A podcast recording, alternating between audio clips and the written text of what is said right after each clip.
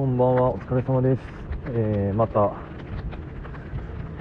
仕事終わりにビール片手に帰ってます。お疲れ様でした。仕事終わりに、疲れたって、叫びたくなるんですけど、僕の知り合いとか周りで、仕事終わって疲れたって叫んでる人がいないんで、叫ばないようにしてるんですけど、なんか、疲れたら、疲れたって言いたいけど、みんななんか、ほんますごいなと思います。疲れてへんのかなって。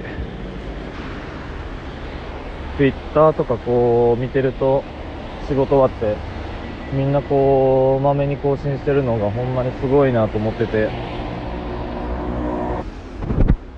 こう、経営者の人とかがフォローしてる人とかが多いんで、みんな啓発的なことを言ってる方もすごい多くて、常にこうインプットしてこう、ツイッターでアウトインプットしてんやろうなと思って、すごい尊敬してるんですけど、なかなかこう、サロンワークと並行してそれをしてる、するのが大変で、まあみんな大変やと思うんですけど、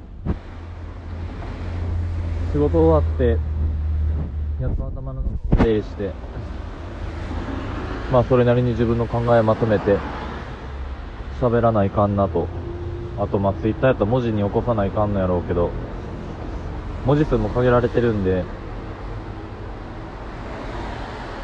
みんななんかあの文字数の中でよくあんだけ考え方まとめられてるなと、つくづく思います。多分この、まあラジオトークとかでも、そうですね、なんか、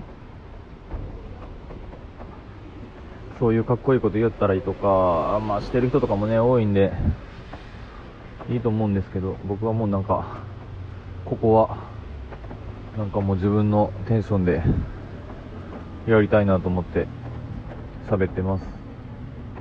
気合は入ってるけど、あんまり、気負いすぎない感じで喋ってます。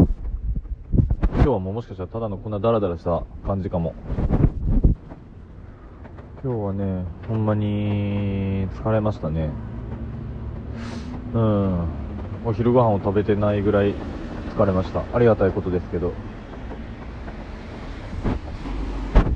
疲れすぎて、たまにあるんですけど、仕事終わりにお酒飲んで、一口飲んだ瞬間にもうなんか、お酒うますぎて過呼吸を起こしそうになるみたいな。めっちゃあります。アル中じゃないですけど。お酒がね、やめれないですよね。やばい。まあ、疲れた時ぐらい疲れたと言えたらいいなと思いながらの投稿でした。今日はもうこんな感じです。なんかもうちょっと、ちゃんとした話します。決まったら聞いてください。とりあえずまた明日。おやすみなさい。お疲れ様です。